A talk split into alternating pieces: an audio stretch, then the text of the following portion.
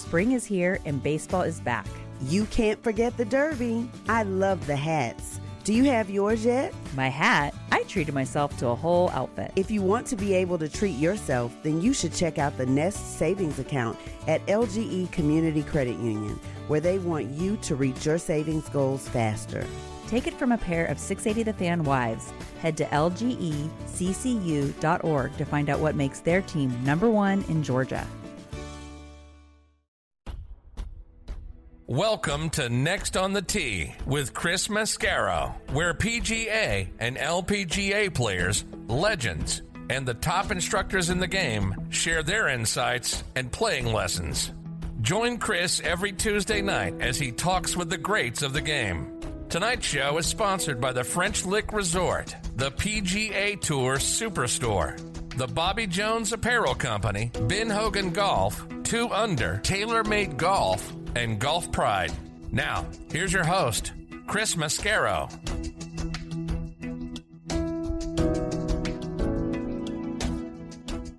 Hey, good evening, folks. Happy Masters Week to you. Finally, right?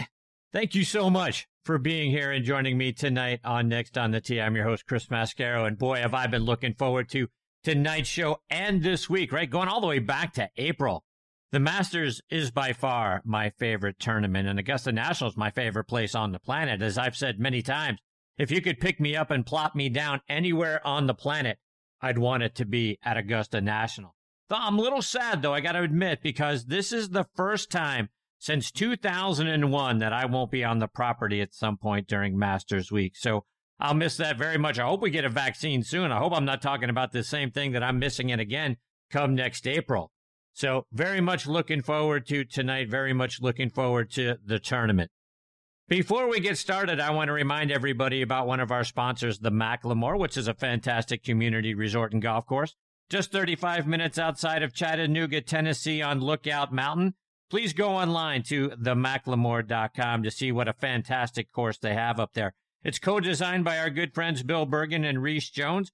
Our other friend Kip Henley said outside of Pebble Beach, it's the most beautiful 18th hole he's ever seen. See why he says that by checking out the course online at themclemore.com. All right, on to tonight. And my first guest is going to be our resident director of instruction, Tom Patri. Of course, with all my guests tonight, right, we're going to be talking about the Masters and what they expect to see. I'll specifically talk to TP about Bryson DeChambeau and, and the concern that Bryson's going to break the course with his monster drives. I saw an interview with Sandy Lyle, and Lyle said the longest iron Bryson hit on his second shots into any of the greens, including the par fives, was a seven iron. He also added that Bryson flew the green on the uh, 350 yard par four third hole with a three wood. We'll hear what TP thinks about all that and a whole lot more when he joins me in just a few minutes. Following him, I'm going to get a return visit from the host of the Augusta Golf Show, John Patrick. Had the privilege of having John on the show earlier this year. He's been covering the Masters since the mid 80s, so certainly want to get his thoughts, insights, and favorite memories, plus some of his favorite pieces of memorabilia that he's been able to collect over the years, who he likes besides Bryson DeChambeau, of course, getting his thoughts on Bryson potentially breaking the course as well. Also, want to hear about the impact of not having patrons on the, the local economy there in Augusta. What does that cost the local area? And plus, not having patrons on the course, what's that going to mean to the players as well? Looking forward to having John back on the show. He'll join me about 25 minutes from now. Then we'll round out tonight's show with a return visit from Mr. Ben Wright. No one has experienced more Masters history firsthand than Mr. Wright has. We'll go back to 1975 when Vin Scully was a part of the Masters broadcast team with Mr. Wright, Pat Summerall, and Ken Venturi. We'll hear what it was like teaming up with those guys, plus his memories from Gary Player's victory in 1978, plus the highs and lows of broadcasting the Masters wins and struggles of his friend Seve Ballesteros. We remember Seve's great wins. We also remember his struggles on the back nine in 86. So We'll get his memories of that and a whole lot more when Mr. Wright joins me about 45 minutes from now. So there you have it, folks. More great stories, tips, and information coming your way tonight on this edition of Next on the Tee. As always, thank you so much for tuning in and taking the journey with me tonight. You guys know I always like to start the show by saying hello to my good friends Mitch and Matthew Lawrence and reminding you about their great golf shows. Mitch's podcast is called Talking Golf Getaways. You can find his show on golftripx.com or over on Audioboom, Stitcher, Player.fm. He and his co-host Darren Bunch are going to let you know about great places to go stay and play around the U.S. and Canada. They're also going to let you know about some of the hidden gem courses that you might not be aware of. So, folks, if you love golf and travel, their show marries those two things better than any out there. They're fantastic hosts, and both of those guys are even better people. Matthew's show is called Backspin Golf. It's my regular Sunday morning, 8.03 a.m. Eastern Tea Time. Folks, Matthew is fantastic, and so is the show, and so are his guests, and it includes one of our good friends, Perry French, typically leading off the show every week. You can stream his show by going online to WLXG.com or by downloading the WLXG app. Tune in, folks. I know you're going to love the show. And folks, this segment of Next on the Tee is brought to you by TaylorMade and their TP5 and TP5X golf balls, played by Dustin Johnson, Jon Rahm, Rory McIlroy, Rickie Fowler, and Jason Day. It's the hottest tour ball in golf. Now, I know you know those names, but thousands of other golfers have already made the switch to TP5 and TP5X. It's available in high visibility yellow. You guys know I love the yellow golf ball. Are you the next to make the switch? Go online to TaylorMadeGolf.com for more information. All right, now here to kick off the show, just like he does every other week, is our resident director of instruction, Tom Patri.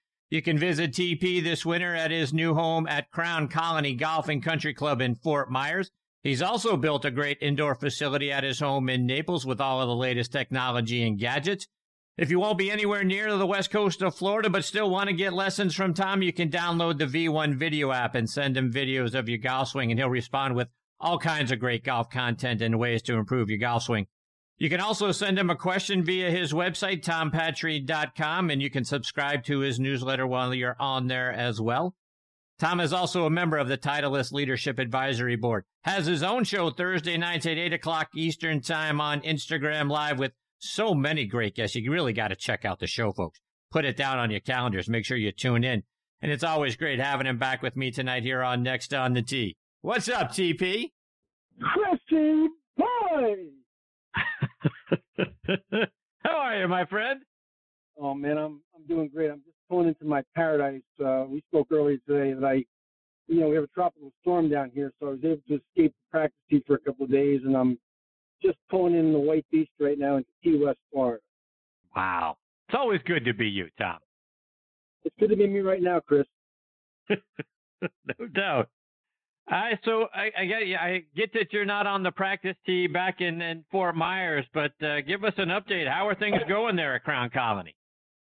You know, Chris, in all seriousness, uh, you know, I've as you know, I've had I've been blessed with a lot of really really good gigs in my career. Um, you know, Friars Head, Westchester Country Club, uh, to name a few, but I have never been made made to feel more welcome than I have at Crown Colony the last three weeks. My first three weeks at the club, I I uh, they've really been terrific. Open, welcome me with open arms. The membership's been highly responsive. Uh, David Kent, the GM, the entire board really made me feel welcome, and it's, uh, I'm really enjoying it very much. So, Tom, all eyes are on Augusta National. Now it's finally Masters Week, and, and I obviously want to get a lot of your thoughts and insights. And one of the biggest questions is going to be around Bryson DeChambeau and is he going to go in there and overpower the golf course? I saw an interview in a, a practice round that he played with Sandy Lyle, and according to Lyle, Bryson didn't have anything longer than a seven iron into any hole. And I'll just give you a couple of, of examples of, of how he played a couple of holes. First hole, he had a sand wedge into. The third hole, 350 yard par four, flew the green with a three wood. On the par fives on the front nine, 575 is the uh, is the par five second hole. Had an eight iron into that one, 570 uh, yard par five eighth hole, seven iron. On 13 he hit three wood seven iron. On 15 he hit driver nine iron. I mean, for crying out loud, TP, is this guy just going to absolutely go in there and dominate this course? Well, Chris, I don't know what, what a big deal sandwich on number one is because I, I always have sandwich after my third shot, so I'm not sure that's a big deal. Um, but, but, you know, in all seriousness, I, you know, I saw the same interview with Lyle, and then I also looked at the interview uh, for the results when he played the fraction with Tiger, Freddie, and JT, and there was similar numbers. Um, you know, I, I'm having a hard, hard time wrapping my head around this whole thing, Chris. You and I have been on that property several times. We know how long number one is up the hill. Uh, we certainly know, you know, the second hole very well. And then driving it on the third, driving it over the third green with the three wood. I, I, I don't understand where this whole thing is going. Uh, it's really hard to comprehend. I, you know, I teach a lot of young players, college players, a lot of really good juniors hit the ball a long way, an awful long way, but even by today's standards.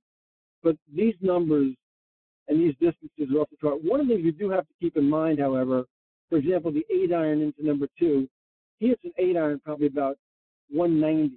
So because of the clubs all the same length, some of his short iron distances or the short irons he's hitting into certain greens, we have to kind of put a little asterisk next to it because of the length of the shaft. They're all, uh, I believe, six iron length clubs. So that's going to skew the numbers a little bit. But even with that being taken into consideration, it's off the charts. Now, that being said, we also know because we spent a lot of time at Augusta and really studying this tournament because it is your favorite tournament and mine as well.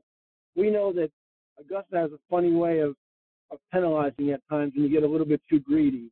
Um, and holes that seem docile at times can really jump up and bite you. So I haven't conceded the tournament to Bryson at all. Because listen, Tony Finau, you know, uh, we, we can go down the list. Even you know Justin Thomas, we can go down the list of players that hit the ball an awful long ways today. So although Bryson's hitting an extraordinary long, there's a lot of guys that can, you know, that can really bomb it out there and take advantage of some of these golf holes. Now, also being said, playing in a different time of year and very different weather conditions. So we don't know how it's going to factor in either. We have Augusta traditionally not playing lift clean in place. So we got the golf course really wet right now.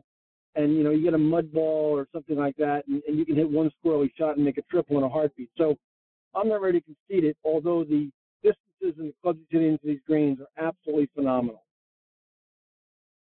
So I want to react to a couple of things that you just said there, Tom. So let's let's talk about um, weather, because as we look at the uh, the forecast for the next several days, there 80% chance of rain Wednesday, Thursday. So you know, soft conditions are going to get softer. They're talking about AM uh, showers on Friday. There's a 60% chance of rain on Saturday, a 40% chance of rain on Sunday. So a lot of rain. So if that were to be the case, and it is sloppy out there, now we know the the sub air systems and they can control the greens and all of that, but a a wet golf course does that bring you know him back, Bryson? Does that bring him back to the field a little bit because you're not going to get the run out that we might normally see otherwise if it were hard and fast? And what does that mean for the rest of the players? Talk about how the wet conditions will affect the golf course. Well, I think in Bryson's case, first of all, Chris, it brings him back a little bit, but he still flies the ball, keeps ball in the air longer than anybody. But one of the things that I, I, I probably make reference to is with a mud ball, you know, that becomes a little bit of a game of luck and some of the skill might be erased. And number two, because of the irons being all the same length, we haven't seen Bryson, you know, flight the ball down a little bit when he has to or take something off a shot. He's kind of a full swing guy.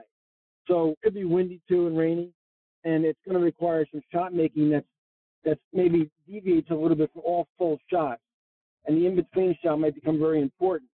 With his swing speed and making full swings and wet conditions, you know, we hit the, we hit one flyer at the wrong time, and again we make a big number. So there's a lot of factors to take into consideration here, and, again, there's a lot of things that can happen on that golf course, especially in these conditions. So again, I don't think this is a layup. Certainly, his length is a big advantage, no doubt about it. We can't take that away. He's got that tool in his tool chest, but we, we can't we, we can't sign the 72 hole scorecard and, and hand him the green jacket yet. Not not in not even remotely. So let's go down the path of if he were to go out on Thursday or Friday, whenever the first round gets played, and shoots some ridiculously low score, breaks the course record, goes out and shoots 60, 61, something crazy like that.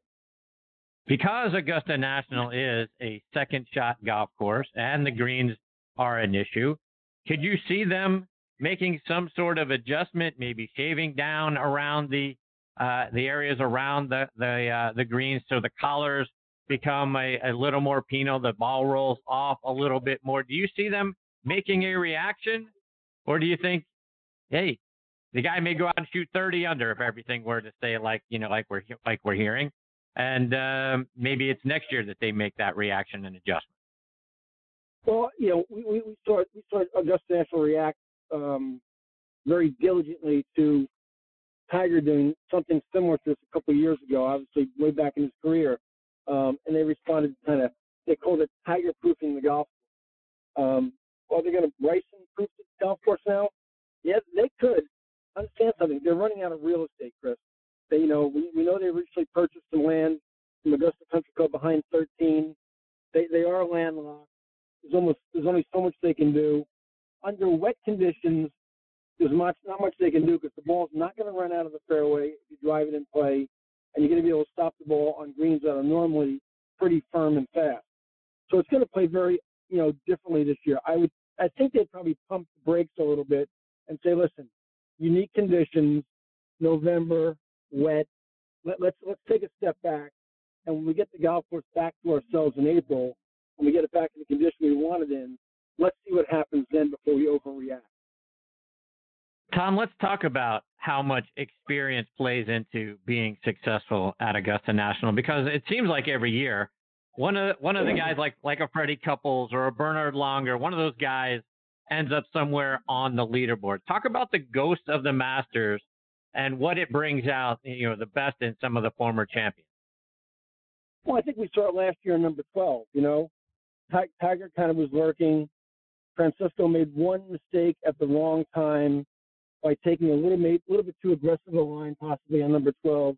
Tiger hits it over there in the left center of the green, makes three. The whole thing flips around, and he wins the Masters. I mean, that's that's the voice of experience speaking right there. I mean, so experience at that golf tournament is a huge factor. So you look at guys who have played a number of more tournaments there than Bryson has. And Bryson's played a few tournaments there, don't get me wrong. But guys with five or six seven years more experience than Bryson, that that factors in. I mean, they played more competitive rounds on that golf course. They've seen more variability in the weather and conditions possibly at times. Um, I think it's a factor. I think it's a huge factor. Experience, you know, you can't take experience away from anybody. That's that, that's a that's a huge tool right there. And speaking of that, do you, do you think someone like a Phil Mickelson could be a guy who could challenge this year? Because look, without the patrons there, the the wayward drive that we're you know semi accustomed to seeing Phil hit, you know, there's not going to be any patrons there for the you know to get in the way of the golf ball. It could fly through you know the pine straw and get into some open areas. Do you think that plays into uh, the favor of a guy like Phil Mickelson not to have patrons around the fairways? No, I think I think that's the same for everybody. I, I would say yes, based on experience and and listen, Phil's a very talented guy, but if you look at the way Phil's played this year, I don't think he's made a cut on the PGA Tour this year. Not not even on a good finish. I think he's made a cut. He's won two Champions Tour events on much shorter, easier golf courses, uh, but I don't think he's trending very well in championship conditions. So I, I don't like Phil's chances this year. But listen, I, with a guy with a short game like Phil's and those hands and that experience, you, you never know. You just never know. So I would uh, I would never write anybody off with Phil's experience. Let's talk about some of the European players because with the course conditions, with the rainy forecast, with the the damp eh, dampness and the overcast and all that sort of stuff. Could that flip to have some of those European players, a guy like Rory McIlroy, let's say, you know, that we've been waiting since 2015 to complete the career Grand Slam. We know he plays well there. Top 10 finish every year from 2014 to 2018. Finished tied 21st last year. But could the conditions and the weather start to favor some of the European players? I think that's a great point, Chris. I mean, you know, those guys are used to this wet, sloppy stuff, the, the cold uh, and the wind and all those factors. That it's not something that they shy away from at all. So I, I that's that's a, you know I, I hadn't even thought about that. That's why that's why you get paid the big bucks and you're so much smarter than me. so I, I I think you're one up on me right there, right out of the box. But that's a great point. You know, I mean, Justin Rose, who has not played well recently, but but has you know played well at times at Augusta. Uh, Rory for sure. Rory's trending in the right direction. Um, a, a guy like Jon Rahm, we, you know, we, we should definitely definitely mention Jon Rahm, who's a very aggressive, long player who, has, you know, played more than his share of golf in Europe. Those, I, they have to be factors. I have to, you have to dial them in for sure. What about for Tiger, Tom? What are your expectations for Tiger? You know, especially if the tournament becomes a sort of a series of start and stops, you know, or even gets extended into a Monday because of, you know, the they're trying to get as many holes in as they can. We know this time of year it gets darker earlier, so they're trying to get done, you know, by five or five thirty before it gets too dark to play. But if you mix in the rain and the damp conditions, and we're going out and we're playing a few holes, then we got to stop, and then we're playing a few more holes, and we got to stop. How much is that going to impact Tiger's ability to defend? Well, you know, just I, I I've I've been bitten so many times counting Tiger out publicly, either either in a written column or or on your show or on my own show or in the Naples News. So I always I always take a step back before I I write Tiger off. But certainly, you know, we know that he's not performed well in cold, damp conditions you look at his tee time on Thursday, I think it's 7:45 off of number 10. You know, hits it down there off of number 10, doesn't get down the hill very far. He's got that downhill line with a three or four in his hands, and it's it's you know it's 45 degrees and damp. So that's you know that's tough on his physical right now and his physical condition. I think this is a very very unique situation for a lot of people for a lot of reasons, but especially it's a tough situation for Tiger because of the time of year and the weather and certainly the temperature. Tom, just a couple more before I let you go. So that sort of begs now the question: who are the guys that you expect to see at the top of the leaderboard come the back nine on whether it's Sunday if we get a normal Sunday finish or if it leaks into Monday, going into the back nine on the final round? Who do you expect to be battling it out? Well, you know, the, the, the voice, the one name that I'm not hearing enough of, and I've listened to a lot of radio on the way down tonight to Key West, and Naples. I had a five-hour drive, so I was listening to a lot of different people. Um, nobody's talking enough, I think, about Patrick Cantlay. Just won two weeks ago at Sherwood. He's, he's, had, he's played well at Augusta before. He's in great form. Um, this, this kid is overdue to win a major. He's super talented. So that's one person. Certainly, you know, Justin Thomas.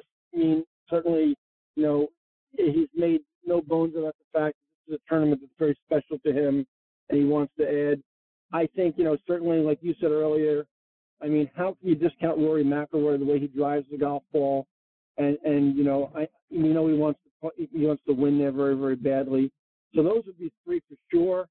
Uh, my dark horse is uh, is Xander Schauffele, and not that not that he's a dark horse by any stretch of the imagination, but again, a voice, a, a name that's not being mentioned very much. And I think the kid's just a hell of a player and, and a very, very mature player.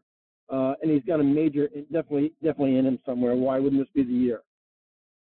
Tom, I can't let you go without getting a playing lesson from you. We've talked an awful lot about you know windy, windy, rainy, overcast, damp oh, conditions. If we are about to go out and play and you know our golf course has had a lot of rain over the last few days and it's kind of sloppy out there what are some things we need to be able to do so we're not chunking it down the fairway? Well chris you know i grew up on the east end of long island as a kid and in the fall and in the spring you know on east end of long island in new york we were all familiar with shinnecock hills and the east end it really blows out there we get some really nasty weather off the ocean so i grew up in those conditions and and, and i I've always considered myself a pretty good mutter. Um, but one of the things that, you know, and, and I mean, no tour player will miss this one, but the amateur misses all the time, is being prepared as far as things you have in your golf bag. I mean, a good rain suit, an umbrella, the rain gloves, um, maybe some maybe some talcum powder to dry your hands off. You, you got to keep yourself warm. Um, you know, maybe maybe dressing in layers.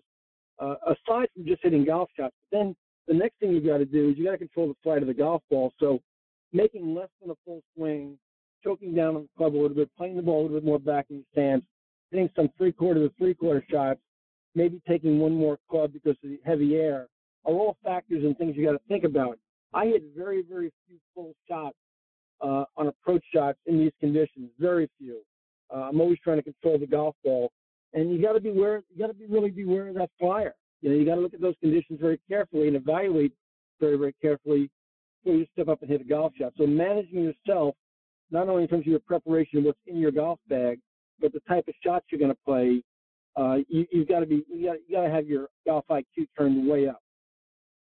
Tom, you've got a great show of your own on Thursday nights on Instagram Live, folks. It's 8 o'clock p.m. Eastern Time. Be sure to tune in because Tom is great and so are his guests. TP, remind our listeners about your show and who you've got coming up.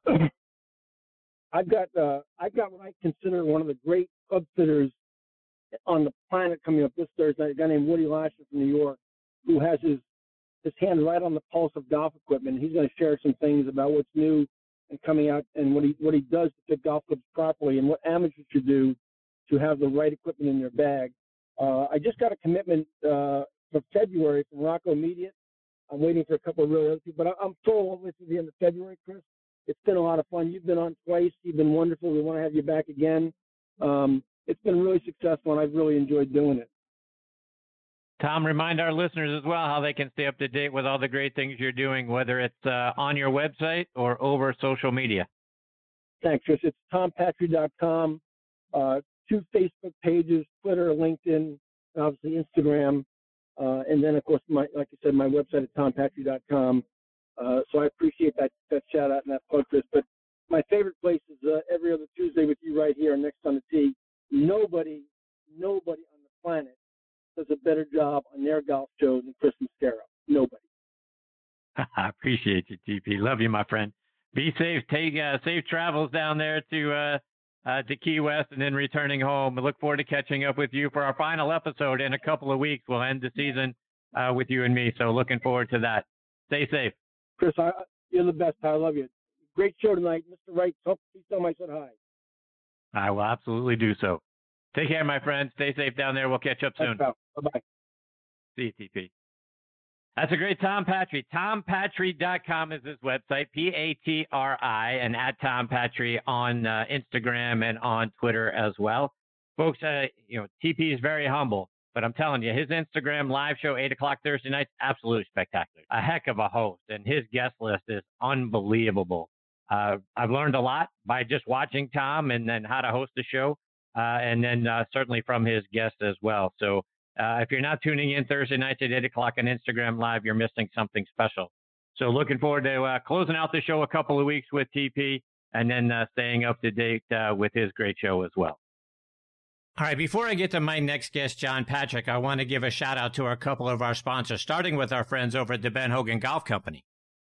At Ben Hogan Golf, they manufacture some of the finest golf equipment in the world in their small factory in Fort Worth, Texas. That's because they build each club by hand using the same process Mr. Hogan created when he started his company 65 years ago. They call it micro manufacturing. So no mass production, no shortcuts. Visit them online at benhogangolf.com to learn more about their tour quality products and factory direct prices. Also want to give a shout out to our friends over at Golf Pride. In golf, light grip pressure releases power. Golf Pride engineered a secret the pros know. A larger lower hand encourages lighter pressure. Plus 4 technology is designed with four additional layers, which reduces tension in the lower hand to generate more power. Play Plus 4 and release the secret that pros know. Now available on Tour Velvet, the winningest grip on tour. Grip confidence, grip golf pride. And folks, this segment of the show is sponsored by our friends at the PGA Tour Superstore. This segment of the show is brought to you by the PGA Tour Superstore. See why golfers everywhere are proud to call PGA Tour Superstore their golf pro shop. Visit them online at PGATourSuperstore.com. Now back to Chris and more of the show. All right, now back with me is the host of the Augusta Golf Show, John Patrick. You can check out John's show at AugustaGolfShow.com. He's been covering the Masters for about 35 years. I would venture to say that no one knows the tournament, the course, and its impact on golf history better than John does. I was fortunate to get to spend some time with him earlier this year, and I'm very excited to have him back with me again tonight here on Next on the Tee. Hey, John, thanks for coming back on the show. Thanks for having me back. Chris, how are you? I'm fantastic, John. How's Masters Week treating you? Uh, different. It's um, weird having it at this time of the year. I, I didn't think it would feel as weird as it does. Um, I thought, you know, I, I thought April was was odd, and I thought, well, it'll be fine when we get to Masters Week. But it's just, yeah. And now here's the odd thing. You know, I'm sitting out on my porch tonight talking to you, and it feels like an April evening. We've got a shower. It's a little breezy. We're in the maybe 60s, low 70s. Uh, it feels like April, and it's kind of going to feel like April, you know, for the rest of the week. A little wet, but but warmer than than all of the pundits had said. I I said for for a long time that uh, November is my favorite month to play in this town. It's just spectacular. And and and everybody was like, "Oh, what's it going to be like in the 50s or 60s?" There's a pretty good chance it's going to be in the 70s. And and it, it might be darn near 80, but unfortunately it's it's also going to be wet the next few days. And, and, John, speaking of the town, I, am I'm, I'm sort of curious. What what's the vibe around town? I I, I got to imagine to Augustans, it's got to feel like the Super Bowl's in your town and nobody came. Yeah, I mean, there's no vibe. I drove I drove past the National yesterday afternoon. I in, in, in being there about two ish, and there's nobody. I mean, like driving down Washington Road on November 10th of, of any year. It's uh, you know every we know it's here. It's it's a really strange situation. Guys are playing their practice rounds. Nobody's there to watch them, and you know we're kind of immune, Chris, to to uh, having folks in town, you know, of some note playing the national, but uh, but we don't know it. We hear it afterwards. We hear that you know so and so was in town, or this world leader came into play, or this member of royalty, or this member of Hollywood royalty was in last week. But we know, you know, everybody knows they're on the golf course playing their practice rounds. Just nobody gets to go out there and see them. They've um, there are no ropes. Uh, they've painted, they've kind of painted the ground green where the ropes would be. You, uh, for those for those lucky to be there, you you have access to certain things you don't normally have access to. You get kind of closer than you would normally get. Uh, but but we all know it's you know we hope our fingers are crossed. It's a, it's a one-off situation. I got my doubts about that, but we hope it's a one-off situation. So what's the economic impact? I gotta believe it's huge. You know, for the town, well, right? I mean, it was bad in April. Now you, you come to November and you get to have the tournament, but the economic impact of not having you know everybody there. I mean, I'm used to you know being there and you, you can't get off. You know, at the exit of Washington Road, there's a sea of people everywhere you know, restaurants are jammed. That's all got to be, you know, huge for the for the folks in the town. The the loss of the revenue. Well, that and that was April. You know, we we we absorbed the loss in April. Once we got to May, and before they announced that the tournament would happen, everybody knew that if there would be a tournament, there probably wouldn't be patrons. Uh, let me let me do that a different way. Once the tournament was announced and they had not announced no that there wouldn't be patrons, you had a feeling there wouldn't be patrons. And the tour comes back without crowds. You had a feeling there wouldn't be a crowd. So so the economic impact was absorbed in May. This is this is nothing. I mean, we we we absorbed it in May, uh, April. We were never going to have it at at this time of the year. So it's it's incredibly normal in town this week. Uh, there are about 4,000 people on the ground, but that's everybody. That's infrastructure. That's you know staff. That's that's everybody they need to put on a bare bones tournament. Still requires 4,000 people, but but it, it, there's no impact whatsoever in town. And and as I said back then, still somewhat applies now. Yes, it feels different and odd and strange, but we have larger issues than than than nobody being at the Masters. So you're kind of still consumed with can you go into the restaurant and eat? What about the mask? What so there are you know we got bigger issues than that. So it's it's hard to explain, Chris. It, it, you know, unless you're here 52 weeks out of the year, it's it's a regular week. It's it's just a November week in Augusta. John, let's shift gears a little bit. Let's talk about the tournament itself, starting with the great news that we heard this week about Lee Elder joining Jack Nicklaus and Gary Player for the ceremonial tee shot next April. But I think that's a great statement by Augusta National at a time when we need an institution like that to help us unite and come come together. I think that was a, a huge thing that Augusta National did, inviting Lee Elder to be a part of it. Well, you know, for as long as I've been here, Chris, I've been a show for the place. Uh, they're a great neighbor. They're a great community neighbor, and they showed it again on Monday.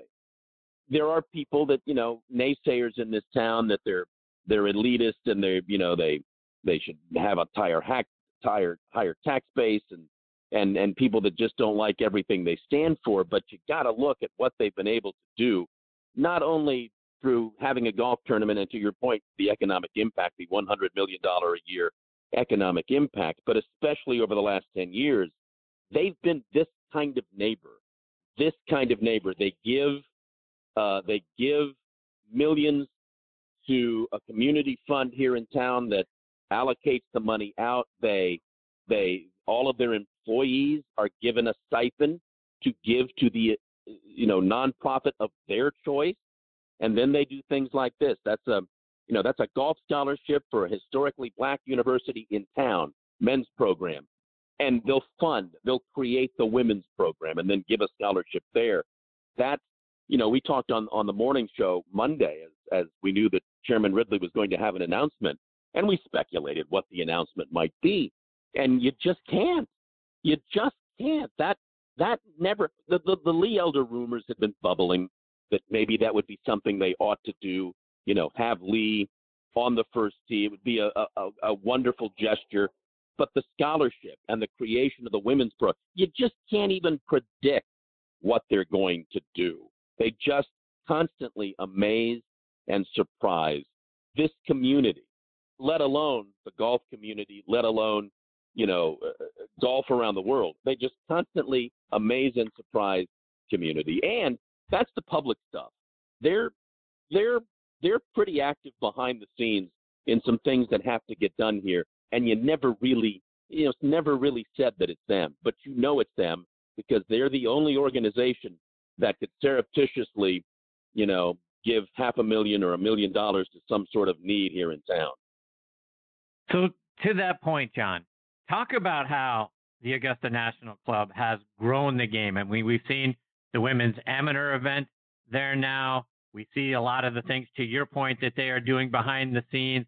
We talk we don't don't talk enough about what they've done for the game internationally. Talk about the impact that they've had on the game as a whole. You know what what has amazed me about that is how subtly they've gone about it. How not necessarily quietly, but they haven't gone about it with an awful lot of flash. They, you know, creating the Asian Pacific amateur, creating the Latin America amateur, obviously, you know, creating drive, chip, and putt. It, it, here's here's growing the amateur game around the world, and I don't think they're done with that, Chris. I I think there'll be at some point some other section of the world that will get their get their amateur golf tournament. Uh, uh, what they've and then obviously what they've done in the women's game, but it is, but it's always done respectful of the game and respectful of the governing bodies of the game. A lot of talk, a lot of people on on talk shows talk about, you know, will Augusta National be that spot that rolls back the golf ball? Will there be an Augusta National golf ball? There will never be an Augusta National Golf Ball because they realize their position in the game. They are an important aspect of the game. They do like the fact that when you talk about the governing bodies, you say the USGA, you say the R&A, and you bring up, you know, Augusta National and the and and and they like that, but they're very respectful of the fact that they are not a governing body. Uh, they're respectful of the governing body, but they do like having this seat at the table, and I think that was that was one of Billy Payne's goals uh, during during his uh, term as chairman to to put the Augusta National in a spot uh, where they could be impactful on the game around the world. And and and I've said this before. I mean that that's Billy's legacy. You know, he didn't really touch the golf course. He he made the accoutrement around the golf course much better. But the Latin American amateur, it's the Asia Pacific amateur. You know, I, I I would ask him all the time and he would graciously kind of shrug his shoulders. How happy how happy would he have been to see Hideki Matsuyama win the Masters because Hideki Matsuyama won the first two Asia Pacific amateurs? How happy would he have been to have seen that happen, especially under his tenure? And he graciously, you know, a- any winner is great, but I think deep down inside, he would have really, really enjoyed seeing that. Um, it's, it's, it's, it's, it's, it's, it's the fact that they do it in my mind so quietly and so subtly that makes it so impactful. John, switching gears a little bit, I think we're all used to thinking that the Augusta National Club can do just about anything, you know, in the world. They, they can make anything happen. I think some of us are expecting to see them uh, having made azaleas bloom in November, but seeing the pictures and that sort of thing, that might be just a little bit outside of their realm of possibility. Talk about what the golf course is going to look like and how different it's going to look from what we're used to seeing in April. Well, I can tell you they can do a lot, but they can't do everything. Although, although they like the fact that people think they can do everything, they can't, and they don't want to. Golf course is beautiful this time of the year. I've had the opportunity times in November, and now I'm beginning to hear what I what I thought when I saw it.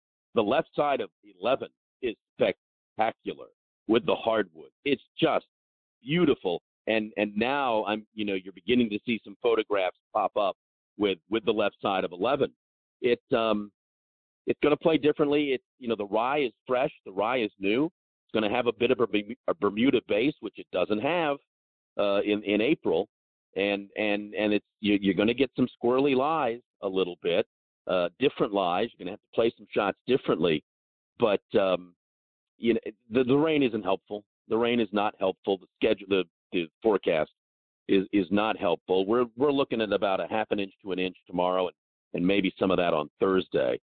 So it's already wet. It's already wet. It's already long. You have to have it that way for the rye.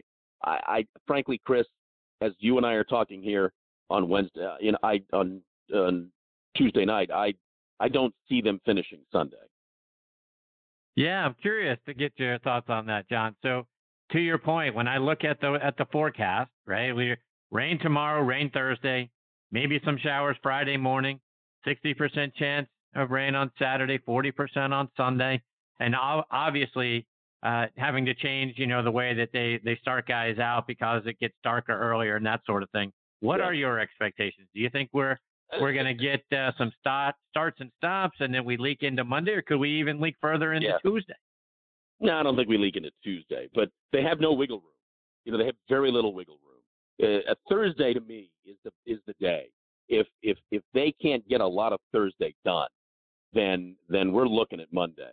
Um, I, I I would expect I would expect you know kind of finishing the second round on Saturday morning, and and then trying to get as much of Saturday. And you know they, we've got this we've got this self-imposed deadline on Sunday at like two two two two thirty three o'clock. Well that that that doesn't have to happen. You know they do have a couple of extra hours. They can go to five five thirty. Uh, that, that's just a that's just a acquiescing to NBC to CBS and their and their football. So they they don't have to stop at that time.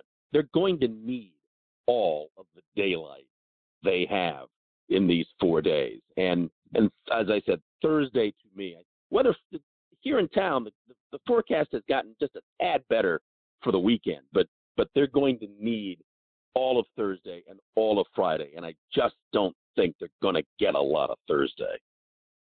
So, John, without patrons on the course, and uh, so folks won't be lining the fairways, they're not going to be framing the greens.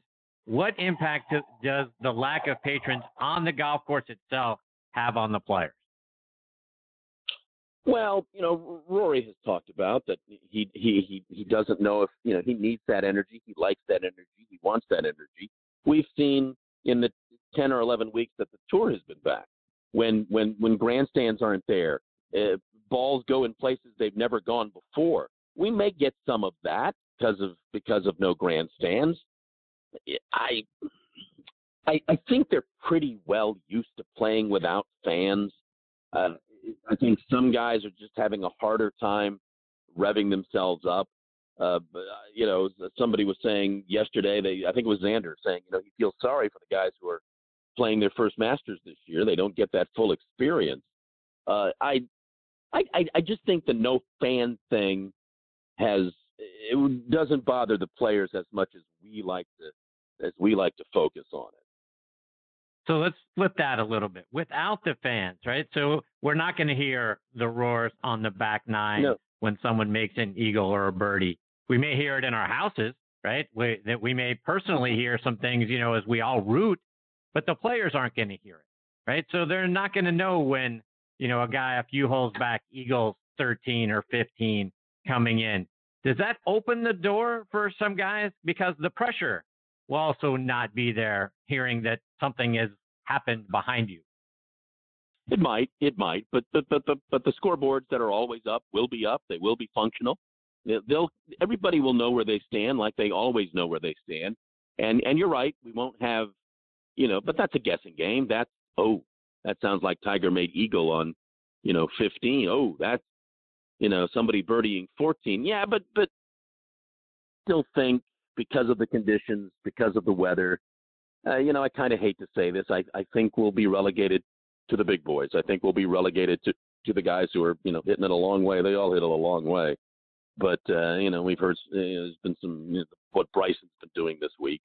Um, I, I think that's where we're going to be in this. I, of all of the majors, of all of the golf tournaments, this may be the one that you just can't get away from the guys who hit it so far.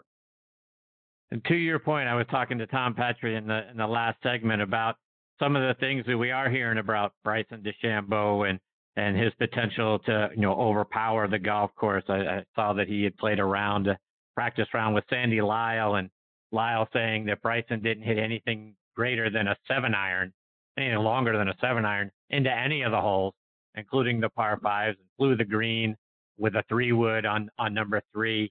Do you think that that's a is that a risk if he were to go out there and shoot some silly score, like break the course record on a Thursday? Is there a reaction that the course can have, the superintendent can have, maybe shaving down some of the collars or something along those lines to make it a little bit harder?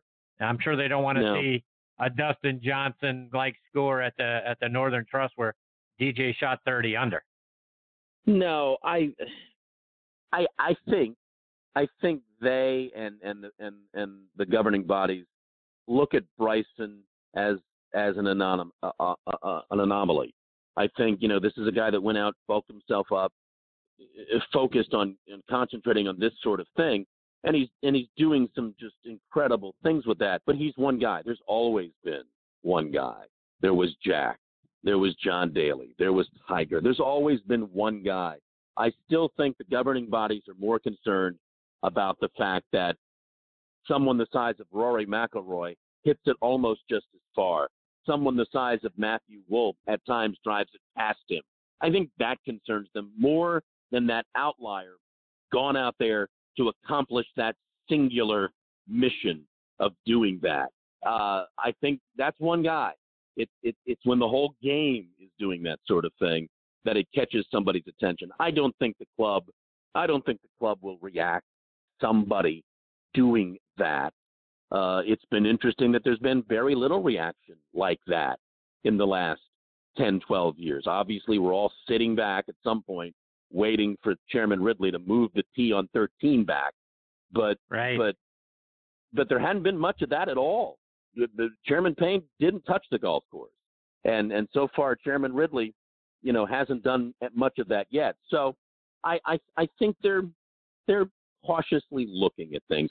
But I don't think Bryson in, of himself will will will cause them to react. Now, you know, one of the things Sandy didn't say, uh, I, maybe he didn't do this in, when he was playing with Sandy, but Bryson also playing with Sandy. Bryson hit three wood off 13.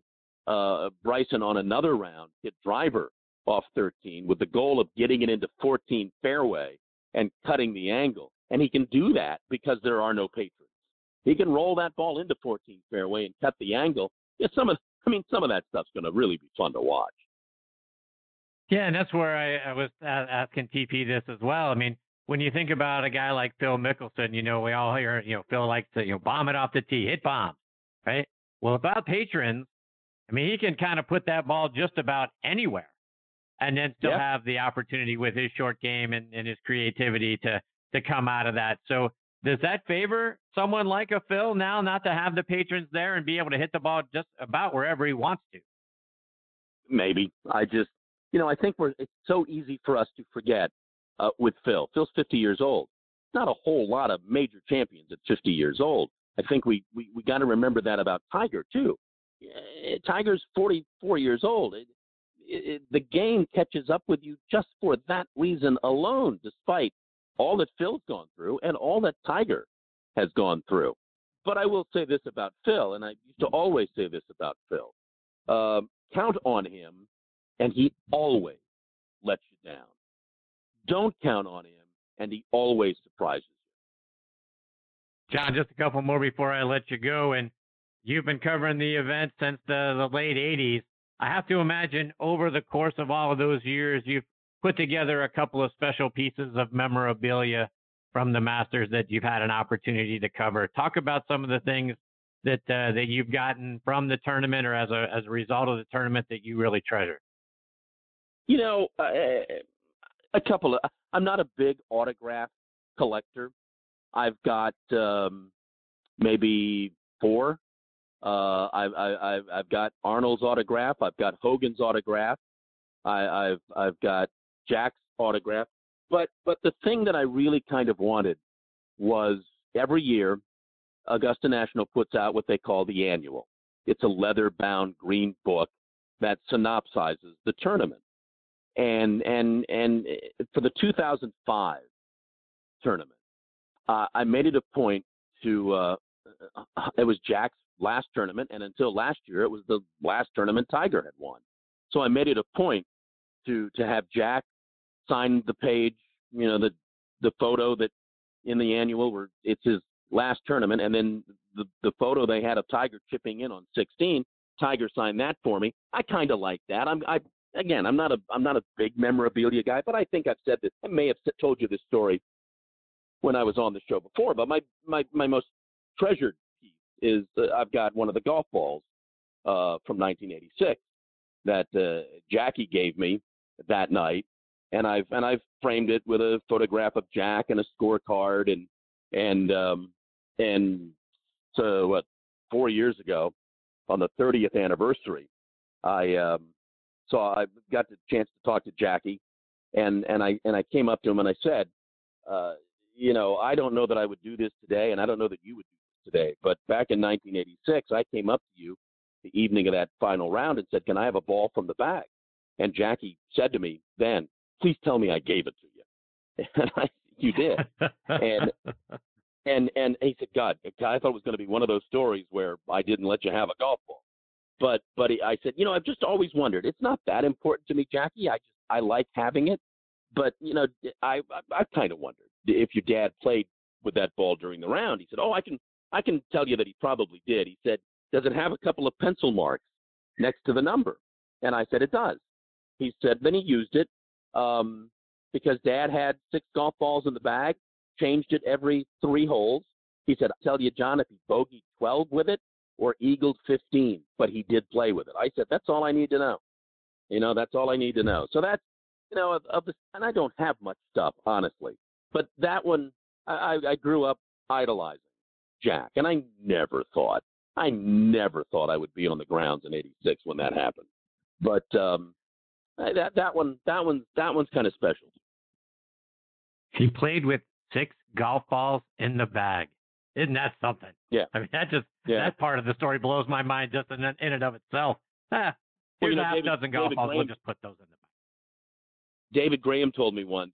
You know, they all kind of did that and they all changed golf balls every three holes back in those days with the you know the Balata golf balls and the and the persimmon woods. And David said to me, except John for twelve, we would change a golf ball on 10T, play number 10 and 11 with it, but we'd always put a fresh ball on the tee on 12 because we didn't want to hit an older golf ball on that tee shot. Ah, but they didn't. John, before I let you go, let our listeners know how they can stay up to date with all the great things you're doing, listen to your show, and then follow you on social media as well. Uh, the Twitter account is at Augusta Golf Show. Uh, the show is available on your on your home speaker, um, any of your connected devices. If you have a home speaker, you just you ask it to enable Spreaker. I don't understand how all of this works, but you ask it to enable Spreaker And once you do that, ask for the Augusta Golf Show, and boom, it pops up. Um, on the website, it's just the interviews. It's uh, it's the show does not exist on the website, just the, the conversations that I have. But the show also exists in its entirety on the iHeart Radio app. Uh, it runs stations in the southeast, but digitally, that that's how people can hear it all around the all around the world. Well, John, it's always a thrill to have you as part of the show. You're you're fantastic, my friend. I can't thank you enough for being generous with your time on uh, Masters Week and coming back and be a part of the show. I hope I get the privilege of catching up with you again soon. Anytime you need to do that, Chris, I, I am here for you. Um, I thank you. Thank you for asking. And you know, people say this to me, and I and I want to say this to you. Thank you for what you do for the game of golf. Ah, well, I appreciate you very much, my friend. The same back to you. Wouldn't be the same. Masters, the Masters would not be the same without the voice of John Patrick. Not only the voice, but the knowledge that comes along with it. So, thank you so much for being a part of the what's my favorite golf tournament. Thank you, Chris. See you, John. That's the great John Patrick. A golf, uh, AugustaGolfShow.com is uh, is the site, and uh, I, I, mean it sincerely, folks. Um, there's probably not a better golf show and a better talent leading that show than John Patrick. Uh, he is knowledgeable, he is fun, he is informative, and uh, he's a, a, pleasure to listen to. Uh, you wrap all of that together, and you come out with a guy like John Patrick. He he's just simply the best and uh, very honored that uh, I've got to have him on the show twice. And uh, I look forward to uh, the opportunity to have him back on again. I hope sometime soon. All right, before I get to my next guest, Mr. Ben Wright, I want to give a shout out to a couple of our sponsors, starting with our friends over at Finn Cycles. It's time to rethink golf. The game is at a tipping point. The young people we need in the game don't have four and a half hours to spend out on the course. Pairing Finn Cycles with a desire to play ready golf can cut playing time in half because all golfers go directly to their own golf ball. Plus, it's tons of fun. Go online to finnscooters.com and click on Find a Fin for a course that has them near you. I also want to give another shout out to our friends over at the McLemore. The McLemore Mountaintop community rests atop the highlands of Lookout Mountain, Georgia, overlooking historic McLemore Cove and Pigeon Mountain. Surrounded on all sides by state and national parks, historic land districts, and private land trusts. The resort features an 18 hole Rees Jones and Bill Bergin championship course, a gated residential community, and a planned clubhouse opening in the fall of 2020, plus planned hotel and conference center. The dramatic 18 hole course is made up of a variety of golf experiences, combining canyon holes, highland holes, cliff edge holes that are well suited for the beginning golfer as well as the senior player. McLemore also offers a wonderful six hole short course called the Cairn, Designed by Bill Bergin, the Cairn provides players with a short warm up or cool down before or after a round, or a relaxing way to improve one's game with family and friends.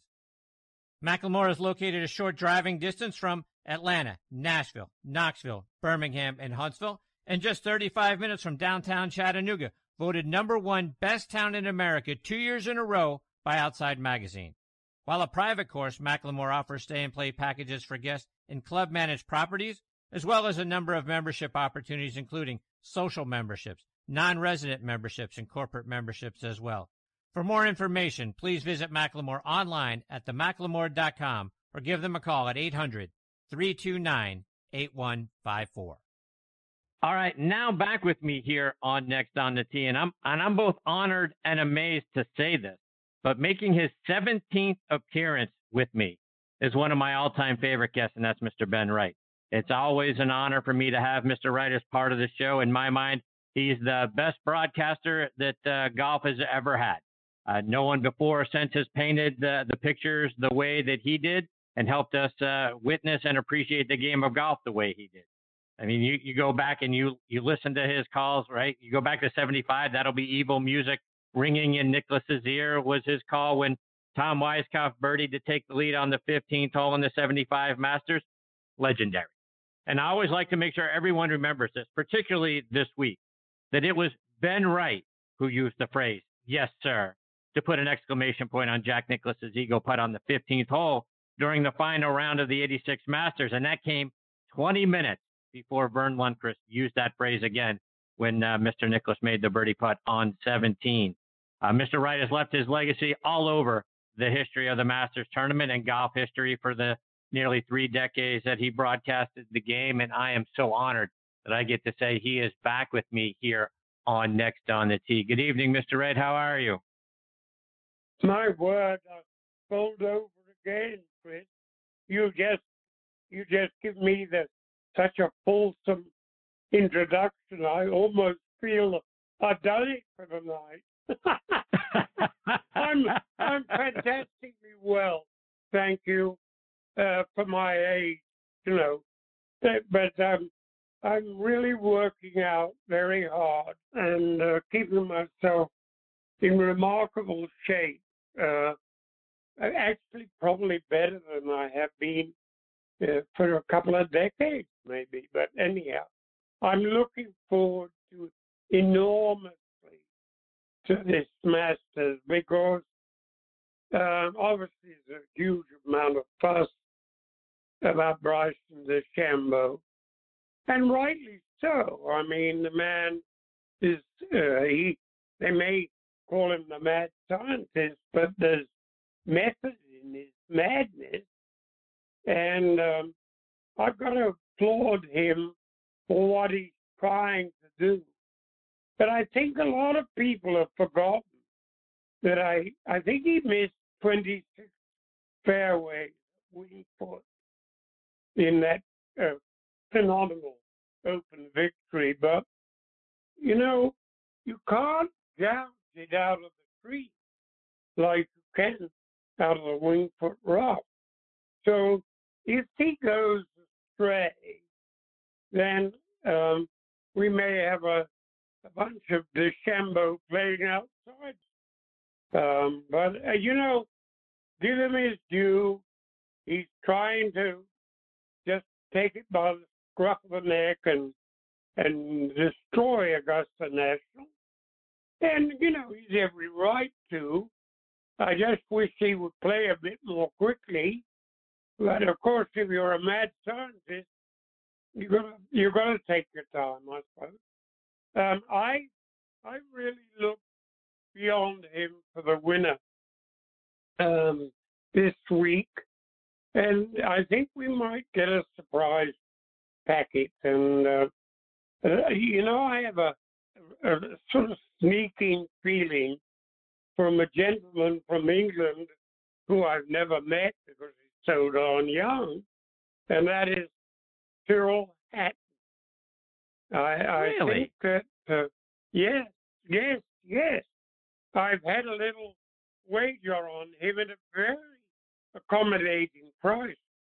Um, it's, it's an each way bet, and um, you know I think uh, he has a serious shot at it. He, he's playing absolutely magnificently for quite a while now. Um, but you know, we, we, the Euros are not winning like they used to for a while, and uh, it'll be a surprise, well, obviously to most people. But um, I, I'm prepared for it. so let, let's talk about that because that's one of the things I was talking uh, to Tom Patrick earlier in the show about because as as we look at the forecast, and right, we've been talking about that a lot tonight on the show, and it, it looks like it's going to be cloudy and rainy, uh, particularly the next couple of days. Obviously, tomorrow just being a practice round, but Thursday looks like rain. Friday they're talking about rain in the morning, but it's going to be overcast, and then Saturday, Sunday also a chance of rain. I got to imagine that in those kinds of conditions, that might give a little bit of a uh, a step up for some of the European players being used to playing in the damp conditions that maybe our players aren't uh, quite as adept at. Yes, yes, I think uh, I was taking that into account, but you know, I know the forecast because we get um, where I am in Flat Rock, North Carolina, we get Atlanta's weather, but I mean, we we've got a bad forecast uh, until Monday, really. Um, and uh, I I wouldn't be at all surprised to see a mudder, uh, M-U-D-D-E-R, from Europe uh, pull this one off. To that end, I think uh, You know, you're, surprised with the Tyrrell Hatton, though he he won not all that long ago. Uh, back in October, he won over on the European Tour by four strokes, by the way. Uh, so certainly his game looks like it's rounding into form for sure.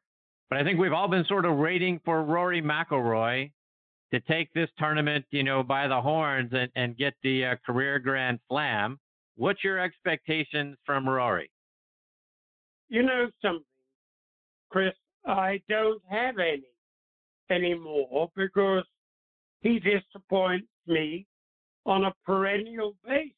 Uh, you know, and you know he talks a good game, but um, he's not backing it up of late, and I, I don't know what's the matter with him. He, I, I, you know, um, he doesn't putt well enough for me, and uh, they're going to have the green pretty fair shake because of their ability to dry them out and that kind of thing. And uh, you know, I don't have any expectations of Rory much as I love him. But of course, when you don't have any expectations expectations of him, he's more likely to win. Really, I think. You know, if he if he could only get under the radar, that is so unlikely that uh, you know I, I'm prepared for him to disappoint me again. But I'm hoping for the best, obviously, because I'd love him see the exclusive, uh, see him in the exclusive club of, uh, well, there are five at the moment who won all four majors. I love, I love that to happen because he's a tremendous kid, and uh, I've known him since he was a boy, and I really, I'd love to see him do it, but I, I don't expect Chris. Don't expect. You know, there, there's. I think there's a great thing about Augusta National. It can make you, but it can destroy you. And I I only got to think about Jordan Spieth and uh, Franco Molinari. You know, they they have absolutely gone into the tank since they blew the Masters you know, uh, with uh, putting two in the water at 12 and Molinari putting it in the water at 12 and 15. And, uh, you know, I think that might be something that McIlroy may never uh, join that exclusive club. Uh, but I, you know, uh, it, it is a cruel place. I mean, it can be it can be a wonderful place, but it can be brutally cruel. And I go back a long time with Sneed, who came by my tower when he had a three-stroke lead uh, going out of 15, which was my place, and bogeyed the last three holes. When I was driving up to the uh, compound to watch him bogey 18 as he had bogeyed 16 and 17. Now, with respect to uh, Edgar, as I used to call him, um, he hasn't been heard of since. And, um, you know, Augusta National, it, it raises your hope to such a degree and then dashes them. And uh, I think you know, Bobby Jones used to say that more championships are lost than won. And I thought those were very uh, keen words. I, I I very much appreciate what that that that sentiment is. Uh, I, but uh, you know, I'm I'm a sentimental old devil, and I would love to see uh, Spieth and Molinari come good again. Uh, if it, even if it is this year, in the future, I, I, I Spieth is too darn good a player to be languishing, or you know, 181st or wherever he is in uh, in the world order now. just too good a player.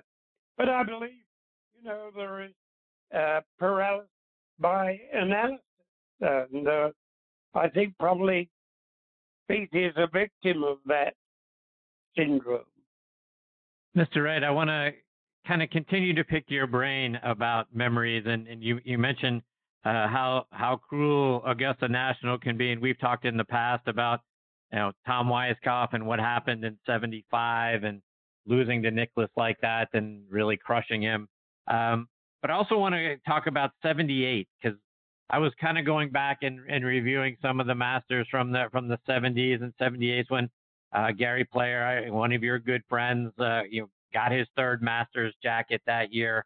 Um, but I, you also got to remember that Hubert Green had what a three footer on 18 to tie him and go into a playoff and and uh, back. You know, I, as I'm watching the, the the broadcast, I mean, he gets over that putt and seems to sit there for a while, and then someone makes a noise and he backs off and goes back in there and then and then misses that putt.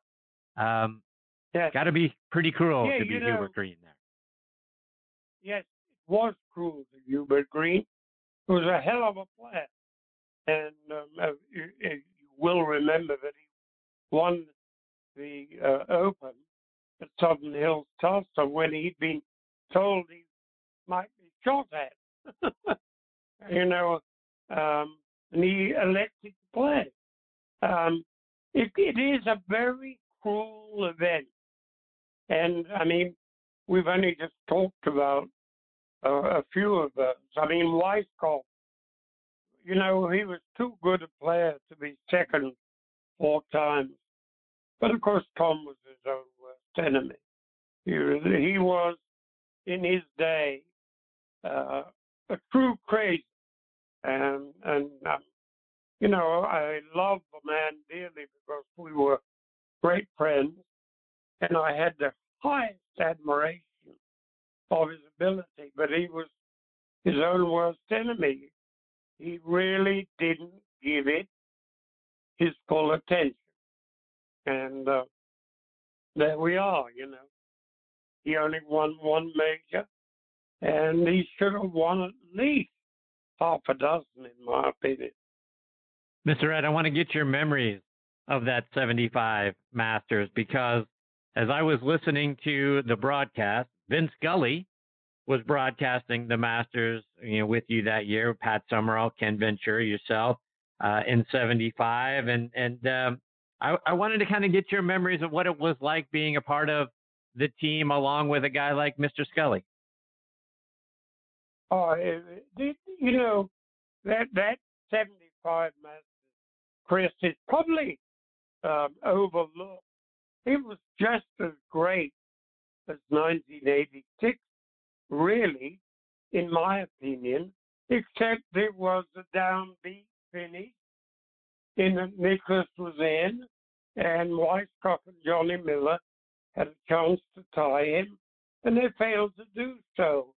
So it didn't have the uh, incredible impact of Nicklaus's incredible inward half of 30, including a bogey in 1986. But to me, 1975 had all the ingredients of a, one of the great events of my life, quite, quite frankly. And uh, I never will forget my exchange with Henry Longhurst on 16 and me on 15 with Weiskopf and Nicklaus. That was magical and a magical experience for me uh, to be in that kind of a situation. Uh, you know, I only dreamed of that. And uh, to be in that situation was truly something that I'll never forget until I die. One of the other things about that 75 event, and, and we learned this week that Lee Elder is going to join Jack Nicklaus and Gary Player as a, an honorary tee uh, for that honorary tee shot uh, in April. So when we, convene again, he will be there on that ceremonial tee. But that was his first Masters. That was breaking the color barrier, if you will, uh, in in Masters history. What do you remember about that piece of that tournament? Well, you know, uh, I called Lee Elder the leading black golfer during that 1975 tournament, and I was hauled over coals by the gentleman in green uh, who said that they would rather me say that he was the leading golfer of his race, which I thought was very strange. But I think the fact that Fred Ridley has invited him to be the honorary starter along with and Player in April is a phenomenal move in the correct direction. And uh, I applaud Mr. Ridley un, un, unashamedly with, from the bottom of my heart because I think, you know, uh, and I'm hoping, uh, I've got to say this, Chris, I'm hoping that Harold Varner III will win a tournament very soon because here is a guy really putting in his time, and uh, we need we need more black golfers or the best golfers of their race. Um, we need it. I mean, there's no question about it. I thought Tiger Woods would open the floodgates, but that he has not done so at all. And uh, the game is all poorer for it, I think, anyhow. Mr. Ed, I want to talk about um, your relationship with, with Seve Ballesteros, and you got to see him at his highs and you got to see him at his lows. I mean, winning the Masters in 80 and 83 on top of, you know, his Open championships, amazing.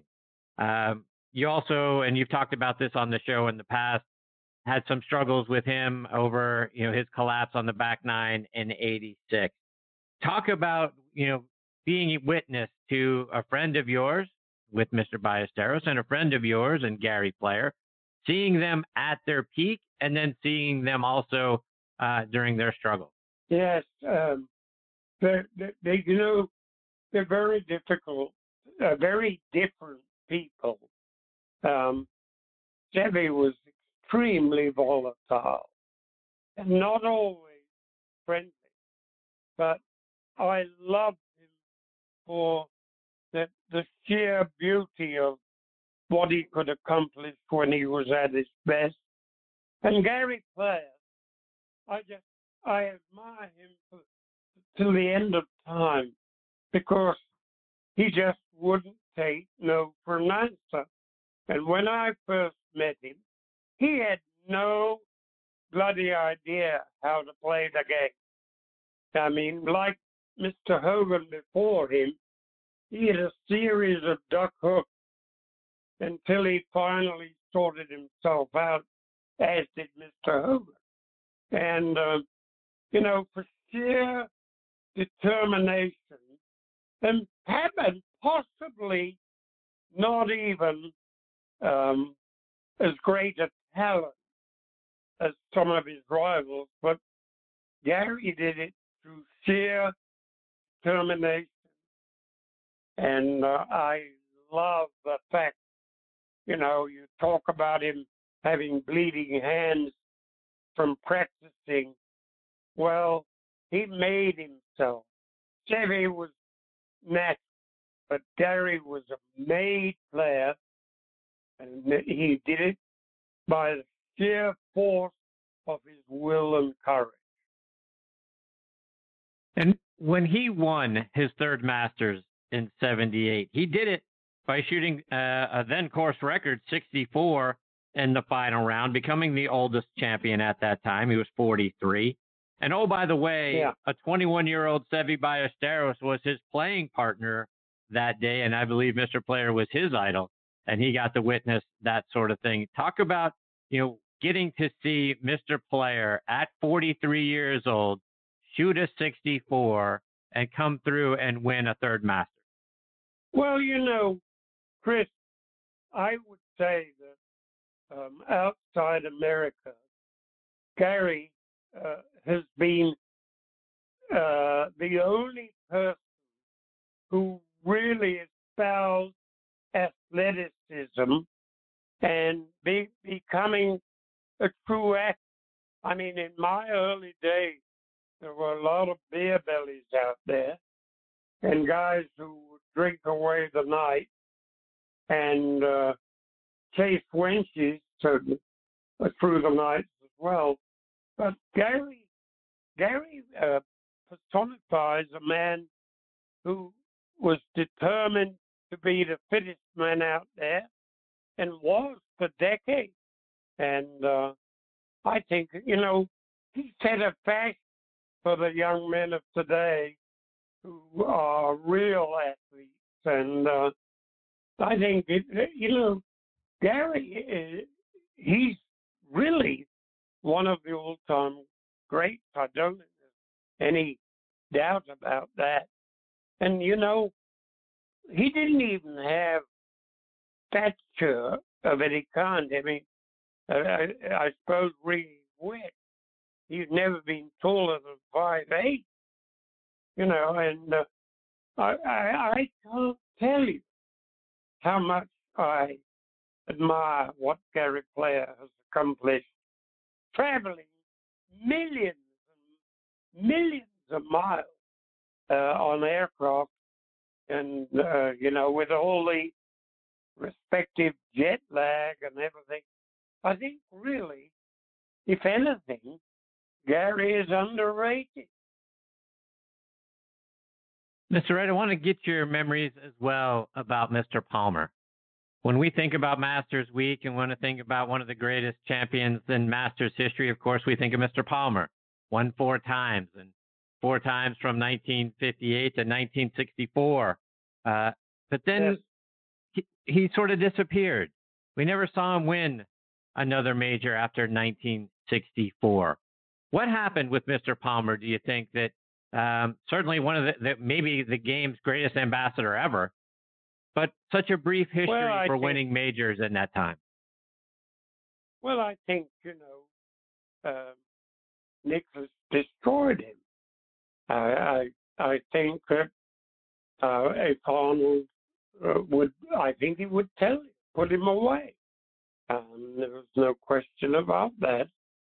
Um, uh, but I was very surprised that he didn't win.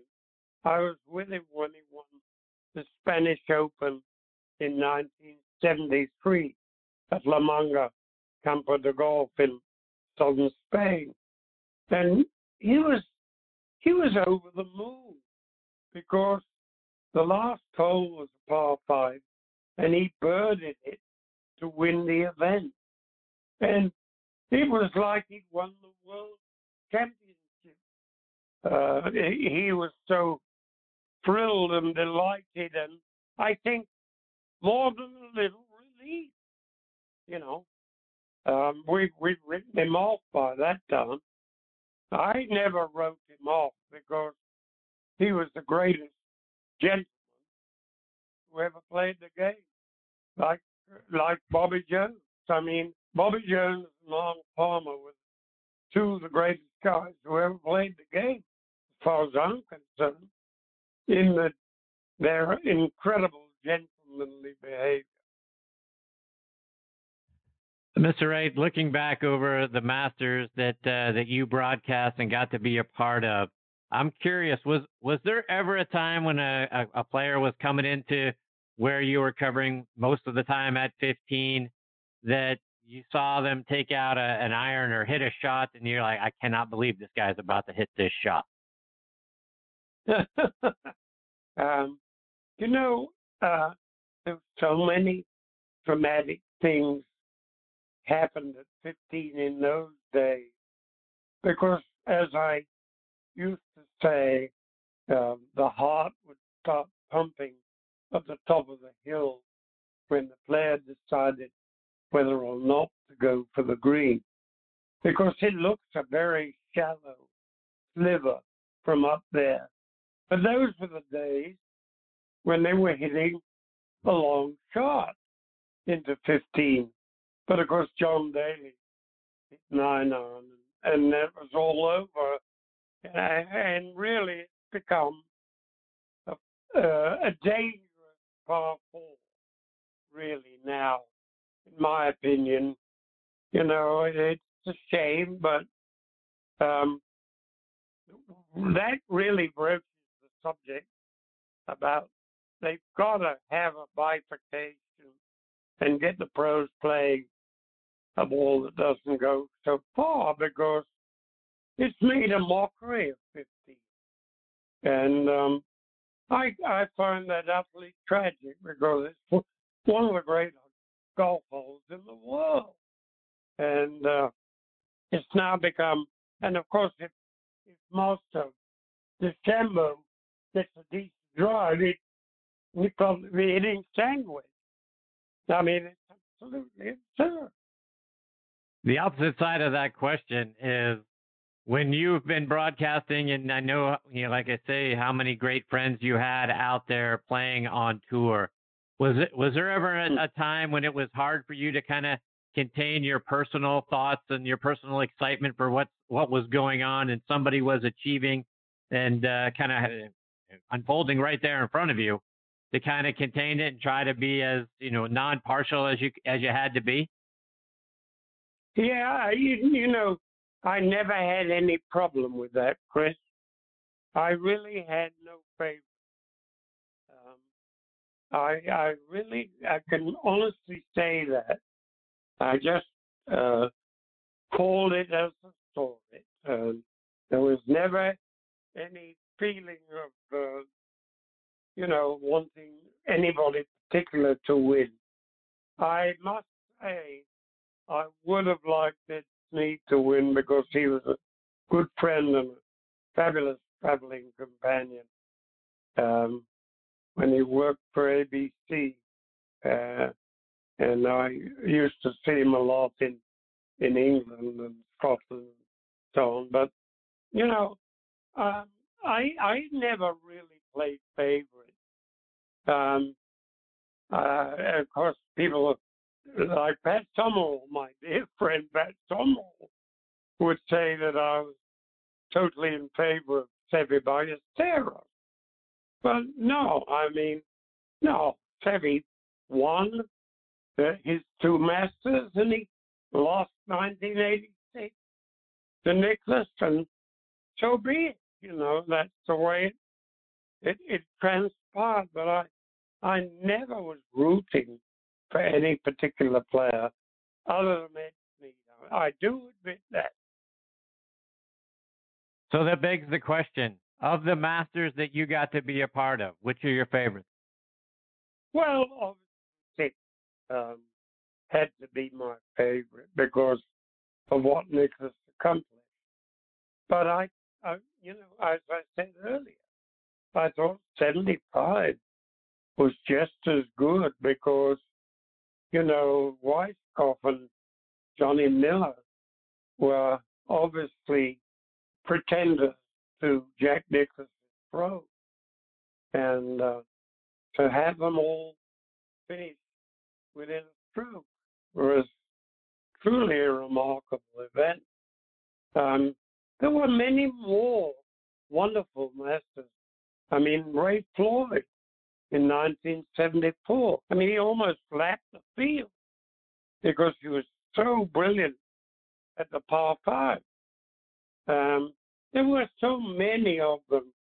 You know, Chris, uh, they, I, I have been very fortunate to witness some of the great events of our time. You know, and I, I, I will uh, go to my grave saying that I was fortunate to be a witness to the golden era. And um, while I didn't have much to do with Tiger, I had much to do with practically everybody else.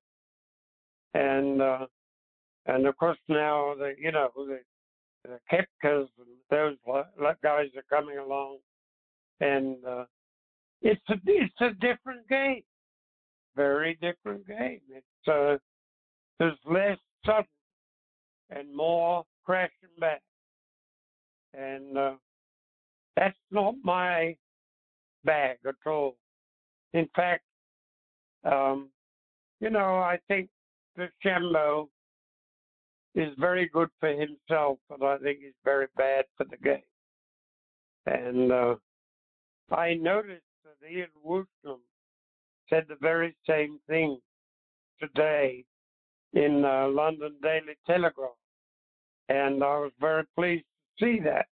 But of course, he was a virtual midget. I mean, five foot four, and he won the Masters in 1991. And um, you know, uh, it's a different game, isn't it, Chris? Very much so, and I'm I'm curious to get your thoughts. If, if Bryson's bad for the game, bad for the game, why? Because of how far he can hit it?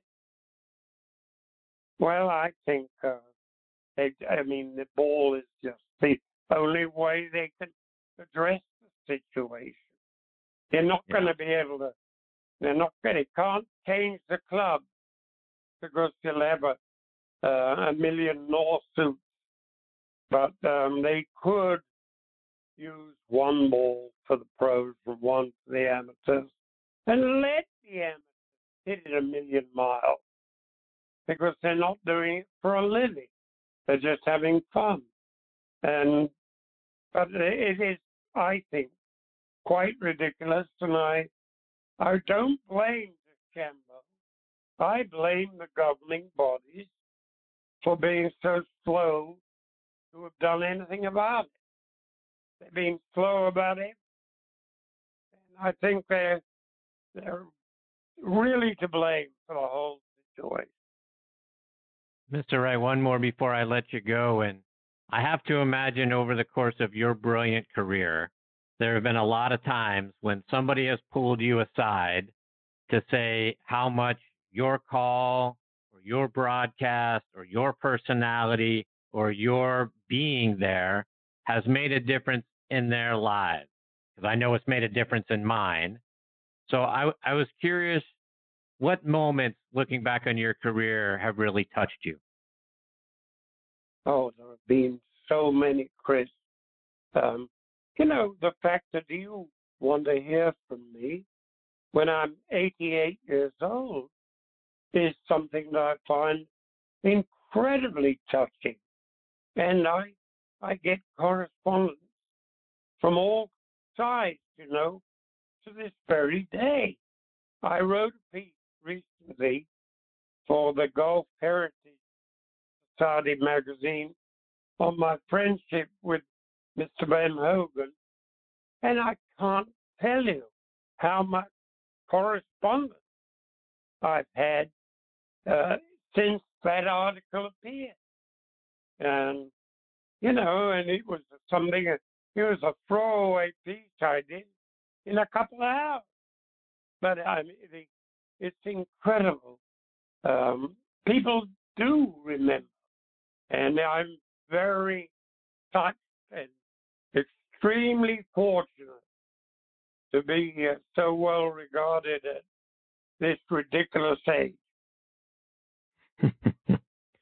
Mr. Wright, before I let you go, remind our listeners about your golf course, Cliff Valley, up there in Travelers Rest, South Carolina. Yeah, uh, nice little golf course. uh, I listen, Chris. I I designed it to be user friendly, and the beautiful thing is that it is so user friendly that it is easily the most popular of all the seven courses. Purely and simple, because it's fun and not too demanding. But I've got to say, in my favor, that the the pros on the BMW tour, you know that that uh, or Clarkon or whatever I can't remember the name. They change the name so often, but the players who have played my course in the BMW tournament uh, last year told me that, that they rated it the best golf course on their tour. So uh, I re- I rest my case. Indeed. Well, Mr. Wright, it is always a huge privilege for me to get to spend this time with you. I can't thank you enough for being generous with your time tonight and all the other times you have been a part of the show. Uh, it's something that I look forward to every single time when uh, you're gracious enough to tell me you'll come on. Uh, that becomes the most anticipated show of uh, of that time period. So, uh, and tonight is no different. I can't thank you enough for being here and uh, all the wonderful stories that you have shared tonight and over the years. you're a, a national treasure. Well, if you want me, I'm always here. Chris, well, you'd be and I'll never stop you'd wanting be you. welcome. You'd be welcome anytime. You're such a darn good person to talk to. I really appreciate it uh, more than you know. Well, I appreciate that very much. Thank you for saying that. But uh, moreover, I appreciate you. Um, you're just fantastic. So thank you so much for your time tonight. I'm already looking forward to uh, when the next time is in between now and then. I hope you'll stay safe and uh, I wish you good health and uh, happy holidays and look forward to the next time. And the same to you, and I look forward to it too, Chris. Thank you. Thank, thank you, Mr. Wright. Take care, my friend. That's the great Ben Wright, folks, and it just never ever gets any better than that. Um, to get the opportunity to you know pick his brain and and think about more of the stories and the things that he's covered uh, and to have his wisdom uh, shared is uh, is just something you can't put words to. Um, his contribution to the game of golf and to broadcasting are immeasurable. Uh, I I I say this sincerely, folks. When I go back and rewatch the broadcast and listen to his calls and and just sort of close my eyes and let him draw what is happening. I don't even look at the video a lot of times. I just want to close my eyes and sort of soak in what he is painting for all of us and what he painted for us for, like I say, for 30 years on golf tournaments. It's outstanding. Um, you know, he he doesn't talk when he's not supposed to talk, and he he paints the idea of what is about to take place and it's described so eloquently. I mean, I mean, look, just just the two that that I mentioned, right? You go back to '75, that'll be evil music ringing in the Bears' ears. You know what just happened. You know Tom Weiskopf just made that putt, and you can see, you know, he kind of pans over to 16, Nicklaus looking over his shoulder, and then essentially saying to himself, "Okay, now I'm going to go do this," right? And mm-hmm. Nicklaus makes the putt on 16 and then goes on to win. And then, you know, the yes sir thing, I mean, for crying out loud. I mean, I have to believe Verne Lundquist had that in the back of his mind because Ben Wright said it a few holes ago.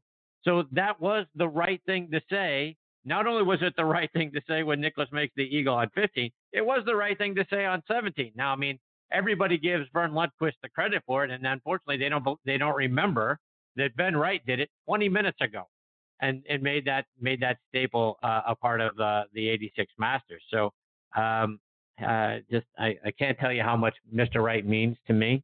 Uh, he has made a difference in my life, made a difference in this show, and what we've been able to do every single time he has been a part of it. So I can't thank him enough uh, for his contributions over the years, and I'm absolutely looking forward to the next time I am blessed enough to have him as part of the show.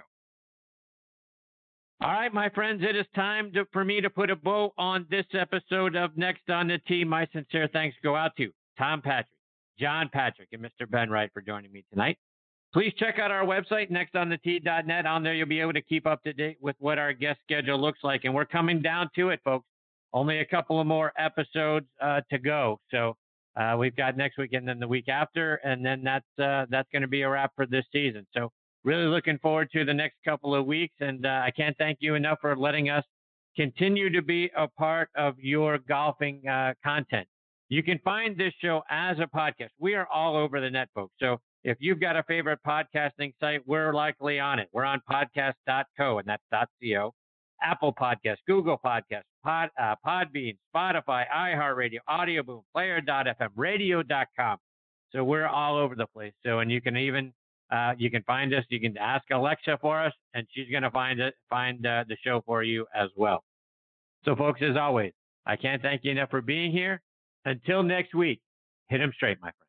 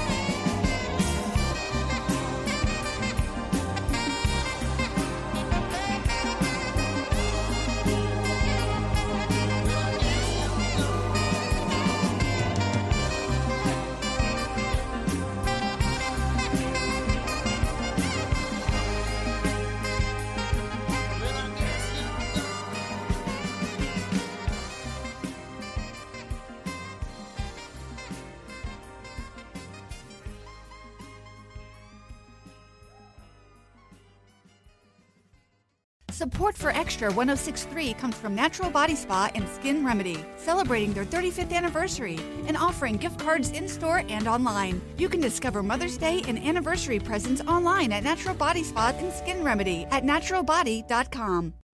This morning in North Carolina, wheels are spinning. Determination is winning. A passion is now a thriving business, and it shows no signs of slowing down. How? The power of a conversation like the one Clint Spiegel had with First Horizon Bank about starting a bike wheel manufacturing facility in Asheville. Now it's not just talk, it's rubber meets road. First Horizon Bank. Let's find a way. Go to firsthorizon.com slash Clint. First Horizon Bank member FDIC. Hi, I'm Mark Beckham with Atlanta Ramjack. We specialize in only foundation repair. What is foundation repair? Foundations sink or settle. These issues need to be addressed. It only becomes more costly the longer you put it off. What is the biggest cause of foundation problem? Either poor construction, inferior site preparation, or weather. Drought causes cracks in your foundations. If you see any signs of foundation issues, please contact us at atlantaramjack.com.